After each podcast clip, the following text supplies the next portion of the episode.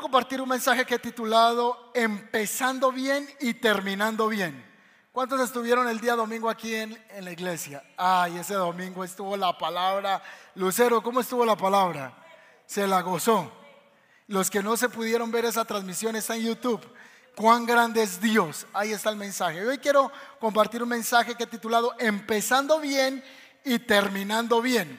Yo quiero que vean el video número uno y mire este hombre en una competencia lo que le ocurrió. Ahí está en el video 1, que ya viene llegando. El tema no es empezar, el tema es terminar. Mire la velocidad que viene y está celebrando antes de tiempo, vea. Ya es el ganador. Y se le pasó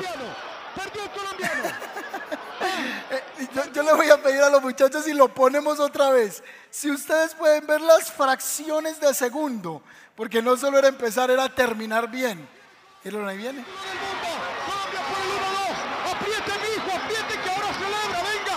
Apriete que ahora celebra, hijo. Perdió el colombiano. Perdió el colombiano. Eso es como para morderse los codos después. Yo creo que esto le quedó a este hombre de por vida. Y el video en YouTube lo va a recordar toda la vida, celebrando ya a centímetros de llegar a la meta. Ahora miremos este segundo video.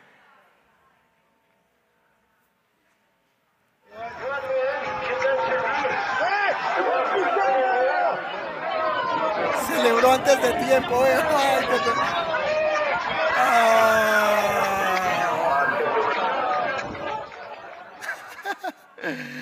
Qué tristeza. Después de tanto entrenamiento, tanta práctica, tanto esfuerzo, y celebró antes de tiempo. Entonces, la vida no solo también es de empezar cosas bien, sino de terminarlas bien. Yo les hago una pregunta. ¿Qué cosa en su vida no ha terminado bien? Usted se lo responde. ¿Qué cosa en su vida no ha terminado bien? Yo no sé si una relación de amistad empezó muy bien y no terminó muy bien. Usted andaba con ese amigo para arriba, para abajo, con esa amiga andaba para arriba, andaba para abajo, lo llevaba a la casa, la llevaba a la casa, comía de su plato, salía con usted. No era su íntima amiga. Y entonces están esas frases como que esa amistad no terminó muy bien, no terminó bien. Otros tuvieron una relación de noviazgo y esa relación de noviazgo no terminó bien. Bueno, de las 15 pastores que he tenido, ninguna relación de esos 15 noviazgos ha terminado bien. ¿Quién empezó una relación de noviazgo y no terminó bien? ¿O qué persona empezó una relación comercial con alguien, una sociedad? Todo empezó bien, pero no terminó muy bien. Terminaron peleas, divisiones, una persona se fue y quiso eh, hacer otra cosa diferente con la organización y terminó mal la organización.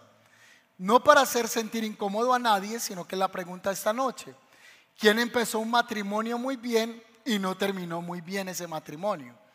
Aun como dice el doctor David Ormachea, pues a veces es mejor uno separarse, es más pecaminoso seguir viviendo con esa persona en conflicto que separarse. Aunque nosotros somos pro matrimonio y le apostamos al 100% en luchar bajo toda circunstancia, pero a veces hay situaciones que no terminan bien en la vida. Pues uno puede quizá haber terminado mal una amistad. Y yo creo que a todos nos ha pasado. A mí me ha pasado. Hay amistades que empezaron muy bien y no terminaron muy bien. Hay relaciones de noviazgo que iniciaron con toda, pero no terminaron tan bien. O hay personas que empezaron muy bien laboralmente con alguien, con un socio, una socia, no terminaron bien las cosas o el matrimonio, se veía que todo iba a apuntar muy bien, pero no terminó tan bien. Fueron 10 años de tormento, fueron 5 años de tormento y no terminó bien. Pues en la vida cristiana sí hay un llamado a empezar bien y a permanecer bien para poder garantizar el terminar la carrera de la fe. ¿Cuántos dicen amén? O sea, el Evangelio, si, ahí sí no es para empezar 10 días, 20 días, sino que hay, que empezar bien y hay que terminar bien. Y por eso el llamado entonces es asegurarnos de permanecer en la fe. Porque si permanecemos en la fe o permanecemos en Cristo, esto nos garantiza que vamos a terminar bien la carrera del Evangelio. Siempre he utilizado una frase como que Dios nos permita llegar a viejitos y de viejitos nosotros digamos, aún estamos en los caminos del Señor. ¿Sí o no?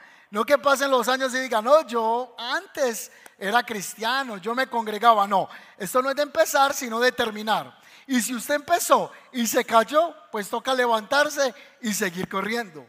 John Maswell en uno de los libros de liderazgo dice que el problema no es caer, sino que lo interesante es que cuando caigamos, espere antes de levantarse, mire a su alrededor qué aprendizaje puede levantar. Entonces hay tropiezos en la vida de la fe, hay tropiezos en la vida cristiana, pero a tiempo podemos mirar antes de levantarnos qué aprendizaje recoger para poder permanecer en el llamado de Cristo y permanecer en este camino. Yo no quisiera que pasaran los años y yo expresara, yo fui pastor, yo pastoreé una iglesia y hoy ya no estoy haciendo nada. No, yo quisiera permanecer en los años de manera longeva espiritualmente. Yo quisiera aunque pasen los años, decir, yo hasta el día de hoy estoy sirviendo al Señor.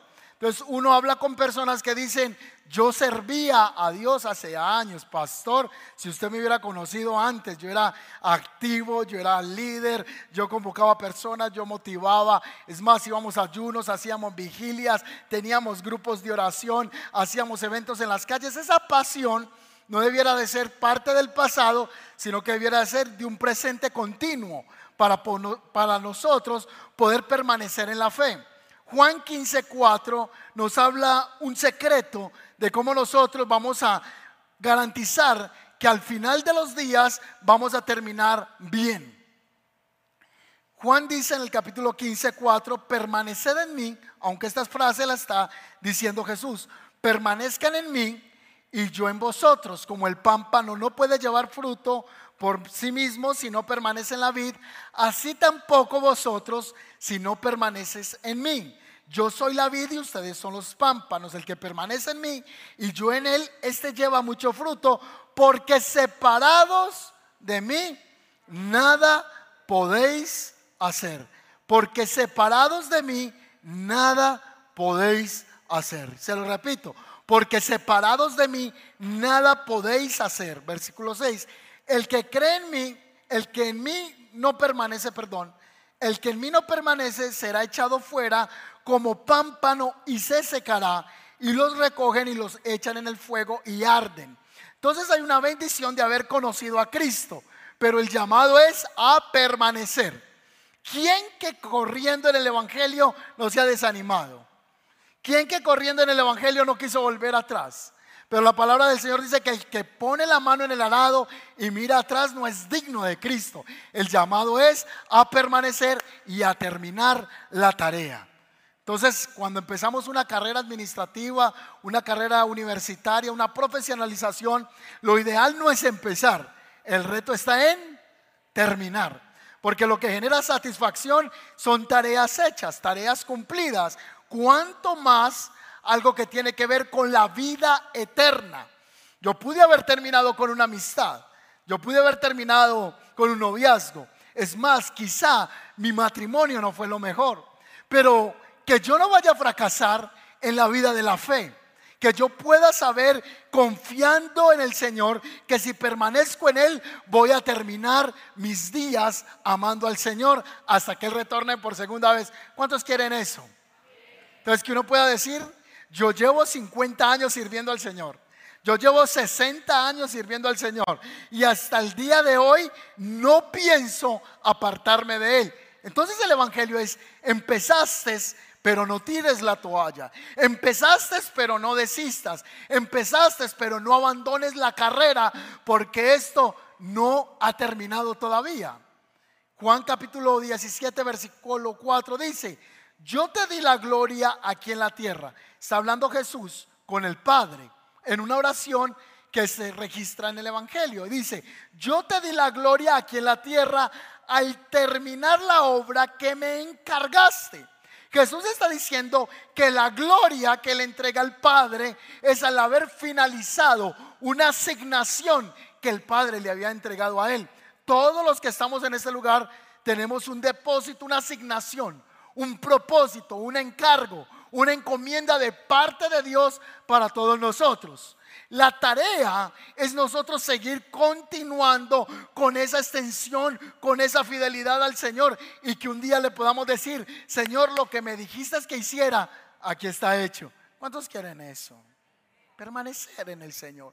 Así que Jesús dice, te he dado gloria al permanecer y al haber terminado la obra que tú me has entregado. La palabra en griego eh, ¿Recuerdan esa frase que la mencionamos en Semana Santa cuando Jesús dijo, he terminado la obra? Pero ¿cuál fue la, frase que él dijo? Consumado es. Y es la palabra tetelestai. Y la palabra tetelestai es terminar una tarea encargada. Se usaba mucho por los pintores. Cuando un pintor hacía la obra, cuando él estaba dibujando y terminaba, decía tetelestai.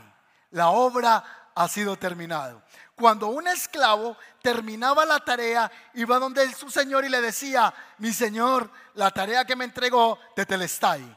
Terminé la tarea que me entregó. También cuando un general iba a la guerra y conquistaba sobre otro ejército, el general gritaba ante sus comandos, Tetelestai, que significaba, hemos terminado la tarea. Que nosotros podamos, a pesar de que pasen los años, permanecer en el Señor y que el día que suene la final trompeta, que Cristo nos llame a su presencia, podamos decir, Tetelestai. Entonces el Señor va a decir, siervo fiel, en lo poco permaneciste, en lo mucho te voy a poner. Yo quiero permanecer en el Señor y yo quiero terminar bien la carrera de la fe. Amén. Hoy otro pasaje en Mateo 25, 23 que dice, el amo dijo, bien hecho, mi buen siervo fiel, ha sido fiel en administrar esta pequeña cantidad. Así que ahora te daré muchas responsabilidades. Ven a celebrar conmigo. Qué bendición. Y el Señor está esperando que lo que Él nos ha entregado lo hagamos bien. Que si el Señor le asignó a usted un grupo de personas en un grupo de conexión, que usted cuide bien esas personas. Que si usted es el encargado de los ayunos, haga bien los ayunos. Que si usted es el encargado de tocar un instrumento, lo haga bien para el Señor. Que si usted fue encargado de ser maestro, enseñe la palabra de Dios. En el punto en que Dios nos ubicó, podamos ser fieles al Señor en la pequeña tarea entonces muchos queremos más de parte de Dios, pero Dios está esperando es que permanezcamos en lo que Él nos ha entregado para que podamos finalizar esa asignación de parte de Dios. Para hablar acerca de hombres que empezaron bien y terminaron bien, o para hablar de un hombre que empezó bien y no terminó muy bien, quiero referirme a la vida de un rey. Hay un rey en las escrituras muy importante que inició su reinado de manera victoriosa. Y yo quiero que aprendamos de este hombre. En Deuteronomio 17, 18, primero se dice que cuando el rey iba a llegar al reinado o se posesionaba, lo primero que él tenía que hacer, según lo registra Deuteronomio 17, 18 al 19, es que él tenía que hacer una copia de la ley de Dios para que él la guardara en su reinado. Había solo una ley general y tenía que hacer una copia o buscar un escriba que le hiciese una copia fiel para que todos los días él al levantarse leyera la ley del Señor y pudiera permanecer haciendo lo que tenía que hacer un rey. Ojo a esto. Así que dice la escritura, cuando se siente en el trono de su reino, entonces escribirá para sí en un libro la copia de esta ley, ley del original que está en el cuidado de los sacerdotes levitas y lo tendrá consigo y leerá en él todos los días de su vida para que aprenda a tener temor a Dios, para guardar todas las palabras de la ley y los estatutos para ponerlos por obra. ¿Cuál era la ordenanza o el mandato para el rey? Que tenía que leer la ley de Dios. Porque en la ley de Dios iba a aprender a, tener que temor al Señor todos los días de su vida. Así es la vida del cristiano. La única manera de permanecer es uno congregándose. La única manera de permanecer es estando en el fueguito, en un grupo de conexión, yendo a un estudio bíblico, yendo a la oración, conectándose con la palabra de Dios. Si no hay intimidad, no se permanece. Entonces, nos preguntamos, ¿y qué le pasó al hermanito Federico? No volvió. ¿Y qué le pasó al hermano Claudio? No está pero apartado. Porque la ley La olvidamos. Entonces la manera de seguir en la ruta, en la vía, en el camino del Señor es yendo a la palabra del Señor y escudriñando qué nos dice a nosotros. Y la palabra hace que aunque pasen los años, uno permanezca en los caminos del Señor. Así que cuando yo voy a la ley, todos los días me refresco en ella, todos los días ella me limpia, todos los días ella me recuerda que hay un Dios en el cielo y que cielo y tierra pasará, pero que su palabra jamás va a pasar. Entonces se convierte para nosotros, como dice el salmista, una lámpara en lo oscuro, ¿cierto? El salmista David dice, lámpara es a mis pies tu palabra, lumbrera a mi camino. Cuando uno lee la palabra, entonces esto, más que aprenderse un texto de memoria, es que cuando yo leo la palabra, ella me ayuda a tomar decisiones acertadas en el camino de la vida para que yo pueda permanecer en Cristo y pueda terminar en los caminos del Señor. Que cuando Él suene la final trompeta, usted y yo estemos preparados para ese gran día. Así que el rey tenía que leer la palabra. ¿Cuál era el propósito del rey al leerlo? Número uno, para aprender a reverenciar al Eterno. Número dos, para guardar las palabras de la ley. Y número tres, para poner las normas por obra en su vida. También al rey se le decía que cuando llegara a gobernar tendría que tener una relación con sus semejantes de humildad. Mire lo que dice la Biblia. Deuteronomio 17, 20.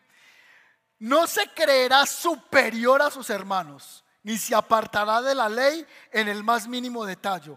Junto con su descendencia reinará por mucho tiempo sobre Israel. Así que se le recomendaba, lea la palabra y guarde el corazón de la soberbia. Porque es que el corazón, cuando se vuelve soberbio, también tiene una inclinación a la independencia, tanto de Dios, pero al mismo tiempo para subyugar o maltratar a sus semejantes. Entonces al rey se le dice, guarda la palabra y aprende a cuidar a tus hermanos a tu mismo nivel, aunque el rey dentro de ese contexto es alguien de mucha reverencia, pero él tenía que guardar su corazón de maltrato hacia el pueblo. Deuteronomio capítulo 8, versículo 2 al 3 dice que el rey debía recordar de dónde Dios había sacado sus antepasados. En otras palabras, el tener memoria del pasado le ayudaba. Entonces uno dice, entonces, ¿por qué la Biblia dice no traigan a memoria las cosas pasadas? ¿Por qué la Biblia dice no vuelvan a traer a memoria las cosas del pasado? ¿Y por qué aquí dice que el rey sí tiene que recordar el pasado? Mire, y le voy a explicar el pasaje. En Deuteronomio dice, recuerda que durante 40 años el Señor tu Dios te llevó por todo el camino del desierto y te humilló y te puso por prueba para conocer lo que había en tu corazón. Cuando el profeta dice, no traiga a la memoria las cosas del pasado, son las cosas que nos ocasionaron dolor y sostenemos en el presente dolor. Diferente que el rey le está diciendo, recuerda que cuando estabas en dolor, yo fui el que te saqué del dolor. Si ven la diferencia? Pongamos otro ejemplo una pareja está casada y la esposa le reclama al marido que hace 20 años atrás él le fue infiel. Entonces la Biblia le dice a ella, no traigas a memoria las cosas del pasado, porque eso ya hace parte del pasado.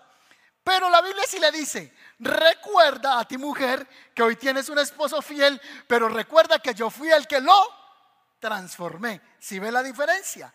Entonces yo puedo recordar el pasado sabiendo de dónde Dios me sacó o traer el pasado para traer dolor a mi vida. Es muy diferente. Entonces la Biblia nos dice, para permanecer en el camino y terminar hasta el fin, recuerde de dónde el Señor lo sacó a usted. Entonces a unos lo sacó de la droga, a otro lo sacó de la depresión, a otro lo sacó de la mentira, a otro lo sacó del engaño, a otro lo sacó de una depresión profunda, a otro lo sacó de una traición, a otro lo sacó de la brujería, a otro de la hechicería, a otro de la decepción, a otros que somos todos, nos sacó de ir rumbo al infierno y nos dio vida eterna. Entonces yo recuerdo con gozo hoy que yo estaba perdido, pero que Cristo me rescató. Entonces el rey le dice, recuerda de dónde te saqué. Hoy el Señor a muchos les puede decir, recuerda de dónde te saqué. Y no lo dice el Señor para humillarte, sino para que usted diga, wow, cuán fiel ha sido el Señor conmigo. Cuán fiel ha sido el Señor conmigo. Es que usted se imagina donde el Señor nos hubiera sacado, donde nos sacó. Hay unos que somos tan buenos y tan auto eh, justificables en nuestros actos que decimos, pues yo me pongo a pensar de nada malo tampoco, ni que yo hubiera sido tan malo. No reconocemos nuestra condición pecaminosa. Pero si uno se sienta a meditar y usted dice, yo estoy aquí sentado hoy por la gracia del Señor. Si el Señor no se hubiera atravesado en mi camino, ¿qué sería de mi vida? Muchos dirían, yo estaría más hundido en el pecado. Yo estaría todavía más hundido en la depresión. Yo estaría rumbo a la perdición. Pero por la misericordia del Señor, hoy estoy en este lugar. Aunque el Señor a muchos se les ha atravesado y ellos todavía no se han querido dejar sacar de esa condición en la que se encuentran, todavía están amando el pantano, todavía están amando eh, la comida de los chanchos, todavía están amando la guamasa. Y el Señor le está diciendo, yo te quiero sacar de la esclavitud, yo te quiero sacar de lo que te está oprimiendo. Ay, pero uno se sienta y medita, qué grandes cosas ha hecho el Señor con nosotros. Yo cuando me vengo aquí a la iglesia les compartía le compartí a mi esposa esto y a otra hermana mientras almorzábamos, que a veces cuando estoy ahí y miro hacia atrás, me da una nostalgia, me dan como ganas de llorar, porque entonces yo veo jóvenes danzando, veo gente cantando, veo gente llena de errores, pero gente que está diciendo, necesito a Dios. Cuando veo a los muchachos aquí el domingo que brincan, que expresan con su cuerpo una alabanza al Señor, me dan ganas de llorar porque yo digo, estos jóvenes estaban rumbo al infierno. Ellas estaban perdidas en otras cosas, pero hoy su cuerpo viene un domingo a bailarle, a danzarle al Señor. Otros venimos de este lugar a cuidarle hasta el carro al hermano que viene a la iglesia que ni conocemos. En el pasado nos dejaban cuidando un carro y le quitábamos todo al carro. Ahora lo protegemos porque el Señor nos ha transformado. Amén. Ahora ya venimos y servimos en una fundación, servimos en un café, pero en el mundo nos quedábamos con el dinero del jefe. Ahora hasta hay confianza y le ponen dinero en la mano y usted dice, pastor, si eso hubiese sido en el pasado, yo tendría desfalcado ese negocio. Pero como hay temor en mi corazón, el Señor me sacó de esta, de esta y de esta. Dios a otro sacó al punto de la locura, a otro lo sacó a punto de la demencia, a otro lo sacó de un camino de perversión. Eso fue lo que hizo el Señor con nosotros. Entonces Él dice, no se olvide de dónde lo saqué. Porque si usted olvida de dónde lo saqué, usted va a dejar de darme gloria a mí. Pero cada vez que usted hace memoria de dónde el Señor lo sacó, usted va a tener una alabanza, va a tener una expresión, va a tener un agradecimiento para ver que usted no es tan bueno, sino que usted siendo pecador, que yo siendo pecador, el Señor nos sacó de la cochinada. Amén. El que estaba perdido en el licor y hoy fue libre, ya no se puede creer debe tener su posición en Cristo, debe saber que Él es santo, pero tiene que recordar que la gracia de Dios es la que nos tiene aquí sentados. No que usted fue tan bueno. Ah, es que yo dejé el licor. Y un día dije, no más aguardiente antioqueño, no más ron de caldas, no más, hasta aquí traje el licor o hasta aquí dejé la droga. No, es porque usted reconoce que Cristo es su Señor, es su Salvador y que Él lo ha libertado. Y si todavía usted no está libre, Pídale a Cristo que lo liberte de la droga. Pídale a Cristo que lo libere del alcohol. Pídale a Cristo que lo libere de las ataduras porque Él quiere que usted sea libre porque Él lo llamó a la libertad. ¿Cuántos dicen amén a eso? Libertad en Cristo Jesús. Libertad. Su esposa hasta lo desconoce. Su esposo la desconoce. Y dice, ¿cómo es posible que hoy yo te vea cantando a ti? ¿Cómo es posible que yo hoy te vea adorando? Eso solo lo hace el Señor.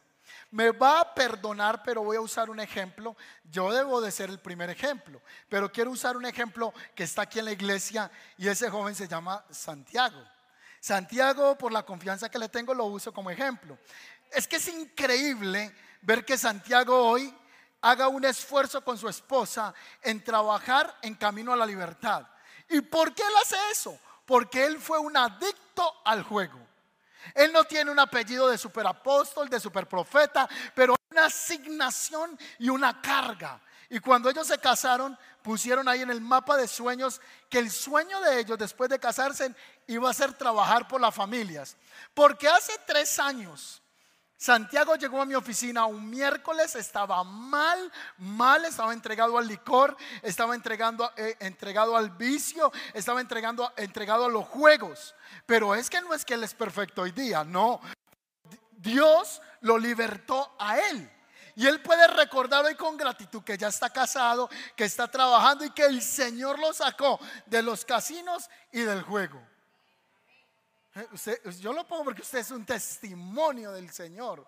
Y usted puede sentarse hoy un miércoles. Él viene desde Guarne, desde una finca retirado, saca su moto, viene hasta la iglesia. Y yo creo que él muchas veces puede decir, hoy Dios me regaló una esposa, hoy tengo un trabajo, soy un hombre que no depende de la droga porque Cristo me libertó. Entonces el Señor le dice, recuerda de dónde te saqué. Eso es una bendición saber de dónde el Señor nos sacó. Así que el rey tenía que recordarlo. Entonces cuando usted le diga, ay, es que la Biblia dice, no traigas a memoria las cosas pasadas, si no las traiga para no excusarse en el dolor y restregárselo a otro en la cara. ¿Sí ve la diferencia? Entonces, si a mí me hizo daño Lucero, yo no puedo decir, ah, pero acuérdese que usted hace 15 días fue muy chismosita conmigo y que usted me hizo este daño y que usted se inventó esto y yo tengo esa carga con usted. No, porque ahí yo no estoy trayendo sanidad. Yo lo que puedo decir es, Dios me sacó a mí de esta situación. O recuerdo que tú y yo estábamos tan enemistados, pero hoy el Señor ha hecho que vuelva a haber confianza en nosotros, haya amistad, haya amor. Entonces ahí sí la Biblia dice, recuerda de dónde te saqué. Qué bendición. Ahora, ¿qué podemos aprender de este rey del que le quiero mencionar? Y era el rey Usías, que aparece en Primera de Corintios, el capítulo 10, versículo 1. Le dice, Voy a hablar de Usías, pero este pasaje que menciono, la Biblia dice que los ejemplos en la Biblia ocurrieron para que nosotros aprendamos de ellos. Y en Segunda de Crónicas 26:3 se menciona un rey llamado Usías. Dice que cuando Usías comenzó a reinar, eh, reinó 52 años en Jerusalén, pero tenía 16 añitos cuando comenzó a reinar. Imagínense, le entregaron el reinado a los 16 años. A nosotros todavía la mamá le da miedo entregarle la tienda del barrio porque la quiebra. A este hombre a los 16 años le entregaron el reinado de Jerusalén. Y dice que el nombre de su mamá era Jecolías de Jerusalén e hizo lo recto delante de los ojos de Jehová conforme a las cosas que había hecho Amasías su padre. Y persistió en buscar a Dios en los días de Zacarías, entendido en, en visiones de Dios y en esos días que buscó él al Señor, el Señor lo prosperó. ¿Cómo empezó este rey? Bien. Dice que andó en el temor de Dios. Que mientras él buscó a Dios, Dios lo prosperó. Pero ¿qué cosas hizo Usías relevantes que fue ejemplo y su fama se extendió hasta las fronteras de Egipto? Mire lo que ocurrió con él. Dice que él salió a pelear contra los filisteos, rompió el muro de Gad y el muro de, de y el muro de Asdod, edificó ciudades, o sea, fue un guerrero, enfrentó enemigos y Dios le dio la victoria. Edificó ciudades, fue un ingeniero, un constructor.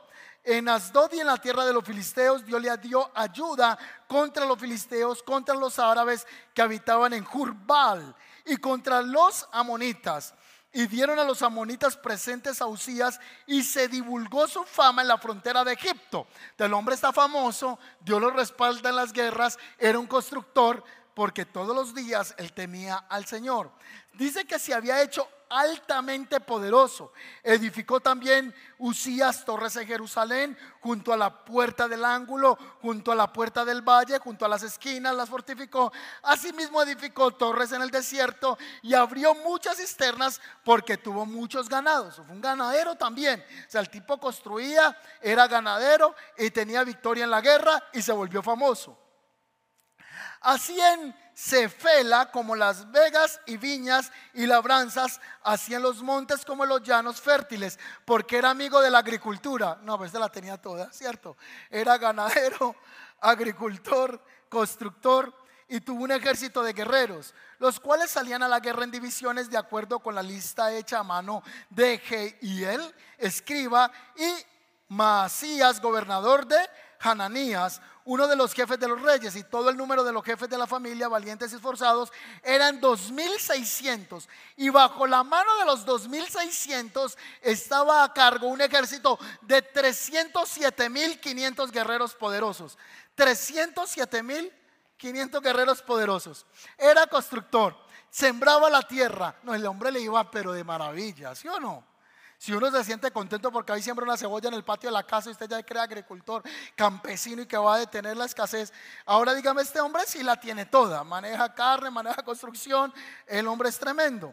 Versículo 14, y Usías preparó para todo el ejército escudo, lanzas y yelmos, coseteles, arcos y ondas para tirar piedras e hizo en Jerusalén máquinas inventadas por ingenieros para que estuviesen en las torres y en los baluartes para arrojar saetas y grandes piedras y su fama se extendió lejos porque fue ayudado maravillosamente hasta hacerse poderoso. Pero dice la Biblia que cuando se volvió famoso, poderoso, ganados, construcción, tierras, se olvidó de quién? Se le olvidó el Señor.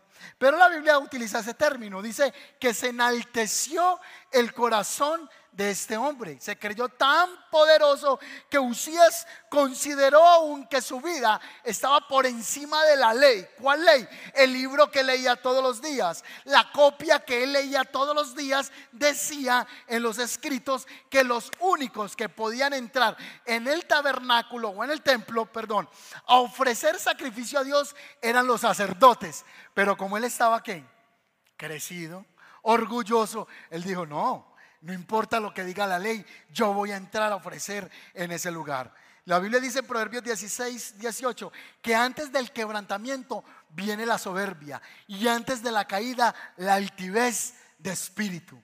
Recuerden esto, cuando uno empieza bien, le está sirviendo al Señor y Dios te comienza a bendecir, Dios te comienza a prosperar. Los seres humanos, usted y yo, tendemos a ser muy independientes de Dios o tratamos de ser muy independientes en nuestras decisiones. Así que este hombre se independizó tanto del Señor que su palabra ahora estaba por encima de la ley. Pero en número 18, 1 dice que Dios le dio un regalo al sacerdocio de Aarón. Y era que ellos eran los únicos que podían venir a ofrecerle al Señor sacrificio. Y que el que hiciera eso no fuera sacerdote, caía muerto. Pero a él no le importó eso. Cuando uno comienza a correr con el Señor, debe saber que la ley del Señor es hasta que Cristo venga por nosotros. Amén. Si usted empezó a caminar con el Señor, eso no es, ay, yo soy cristiano 10 años, 5 años. Y usted no, yo me congregaba, pastor, yo en la iglesia desde que tenía 8 años. Es más, todo eso que usted predica, yo todo eso me lo sé. Yo todo eso me lo sé. Y usted va a ser el discipulado, no pastor, es que yo era maestro de instituto bíblico. Ahora estoy descarriado, bebiendo con mujeres y todo, pero yo todo eso me lo sé.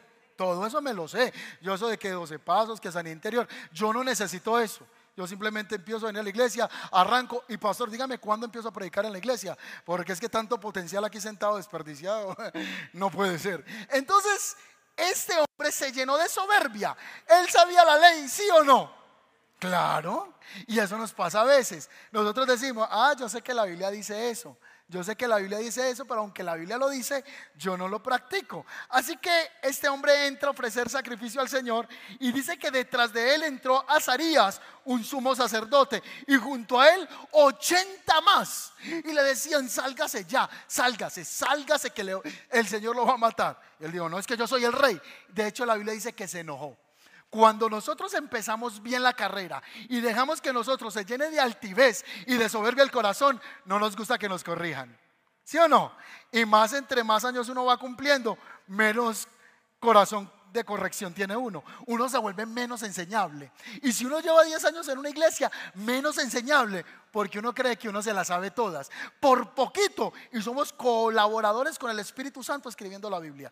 Porque no las sabemos todas. Yo, yo soy nacido en el Evangelio. Es que a mí que me viene a decir este muchacho. Lo digo porque A mí me ha tocado lidiar con personas que fueron pastores, profetas, apóstoles, gente que sirvió en otras congregaciones y aunque a veces no se lo expresan a uno por una aparente prudencia, en el corazón lo desechan y lo tienen por poco a uno, porque dicen, ¿qué me va a enseñar este muchacho a mí? ¿Qué me va a enseñar si yo llevo años? Lo que tengo es experiencia. Pero recuerde que el pueblo de Israel no mató a Goliat por experiencia, ni Noé hizo un arca por experiencia. David no mató por experiencia a un gigante. Él tenía relación con Dios y fue la relación con Dios lo que hizo que Goliat cayera. ¿Qué fue lo que hizo que Noé hiciera una barca? Él ya había hecho una barca antes, jamás. No tenía experiencia haciendo barcos, no sabía ni que era un transatlántico. Es la primera vez que ve un barco, pero él tuvo un corazón humilde para hacer lo que Dios le estaba diciendo que hiciera y halló gracia delante de los ojos de Dios. La soberbia hace que usted y yo no nos dejemos corregir. Hermano, eso es pecado. Eso que está haciendo, ah, pero qué pena, es que yo con mi vida hago lo que me da la gana. Usted tiene toda la razón. Pero si usted está conociendo del Señor, usted tiene que permitir ser moldeable y enseñable. Y cuando nos digan, eso no está bien, tenemos que recibirlo. Es más, así sea el pastor de la iglesia. Es más, puede ser el pastor elevado a la máxima potencia. Si está teniendo un error y, un anciano de la iglesia, un joven, un niño, el que sea, le puede corregir en amor, lo puede hacer. Y así sea el pastor, tiene que corregir su caminar porque es que el pastor no es infalible, es un hombre que también está aprendiendo, está caminando en medio del pueblo y debe recibir también instrucción y enseñanza. ¿Cuántos están de acuerdo conmigo? Yo estoy tan feliz con ustedes sin tapabocas, ya les estoy viendo la cara. Hace dos años yo no sabía si se reían o me hacían así. Pero ahora ya veo que se ríen. Estoy conociendo a muchos que ni conocían la congregación. Así que, ¿qué le pasó a este hombre? La arrogancia no lo dejó recibir corrección. Y en ese momento que lo estaban corrigiendo, dice la escritura que le empezó a salir lepra en el cuerpo. Ya va a terminar el mensaje. Le empezó a salir lepra. Y lo sacaron a la carrera. Y el tipo también salió a la carrera de ese lugar. Salió corriendo preocupado. La historia termina diciendo que este hombre murió leproso, aislado de las personas, porque está la ley de la lepra en el Antiguo Testamento que la persona tenía que vivir solo y no podía acercarse al lugar de servicio a Dios. Siendo el rey, murió en soledad, murió en pobreza, murió aislado y murió enfermo por su propia soberbia. Empezó bien y terminó como entonces el Evangelio no es empezar, es permanecer. Y cuando yo estoy desanimado, entonces llamo a la hermana y le digo, hermana, ore por mi hermana Patricia, siento que estoy desanimado, siento que las fuerzas se me están acabando. Y cuando estoy tentado, usted llame a una persona y diga, ayúdenme, oren por mí porque ya no tengo ganas, no siento. Entonces van a orar por usted, porque esto no se trata de que un día fui cristiano, esto se trata de terminar bien. Como un hombre tan rico, tan poderoso, queriendo acceder a cualquier alimento y lo podía tener terminó enfermo, aislado y miserable. Dios no quiere eso para con ninguno de nosotros. Así que si usted lleva 10 años de conocer el Evangelio, dele gracias al Señor que todavía falta camino. Que no vaya a ser que usted diga, es que yo me las sé todas. Llevo 50 años en el Evangelio. Es que yo ya, hay gente que me ha dicho a mí, pastor, es que mientras usted, cuando usted caminaba, yo ya corría. Cuando usted corría, yo volaba. Y cuando usted volaba, yo era Superman. hay gente que no se deja enseñar. Pero nos puede pasar como a este muchacho que iba corriendo y faltándole centímetros para la victoria, perdió la carrera. Porque esto no se trata de orgullo ni de yo quererme más espiritual que él, quererme más espiritual que ella, porque todavía no hemos pasado la línea. Todavía no hemos llegado a la meta. El día que lleguemos a la meta, ahí sí se nos van a decir, siervo fiel, en lo poquito lo fuiste, lo administraste bien, te voy a poner en el gozo del Señor. Me encanta la conclusión que San Pablo nos da en uno de los textos bíblicos y es que él dice, corramos con paciencia la carrera que tenemos por delante, puesto los ojos en el pastor, el autor y consumador de la fe. Ay, perdón, esta Biblia está mal escrita. Puesto los ojos en Jesús, el autor y consumador de la fe el cual por el gozo puesto delante de él sufrió la cruz, menospreciando el oprobio, y se sentó a la diestra del trono de Dios. La palabra que él utiliza en paciencia y en el original es la palabra upomoné, que significa permanecer allí. Entonces él dice, corramos con paciencia, corramos permaneciendo allí, con perseverancia, aferrándose, rehúse abandonar el Evangelio. Rehúse sin importar la fatiga, las tentaciones, las presiones del mundo. Resista que cuando aparezca el príncipe de los pastores, Él te va a dar la corona de vida, como dice las Sagradas Escrituras. Él te va a premiar. Por eso Pablo dice, en sus últimos días de viejito, dice, he peleado la buena batalla, he acabado la carrera he guardado la fe. Por lo demás, me está guardada la corona de justicia, la cual me dará el Señor, juez justo, en aquel día. Y no solo a mí, sino también a todos los que aman su venida. Les tengo una buena noticia.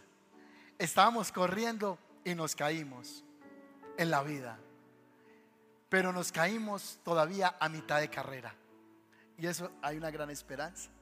Usted se cayó a 100 metros. Usted se cayó a 200 metros. Pero hoy hay la oportunidad de poder levantarnos y estamos a tiempo de poder llegar a la meta gloriosa.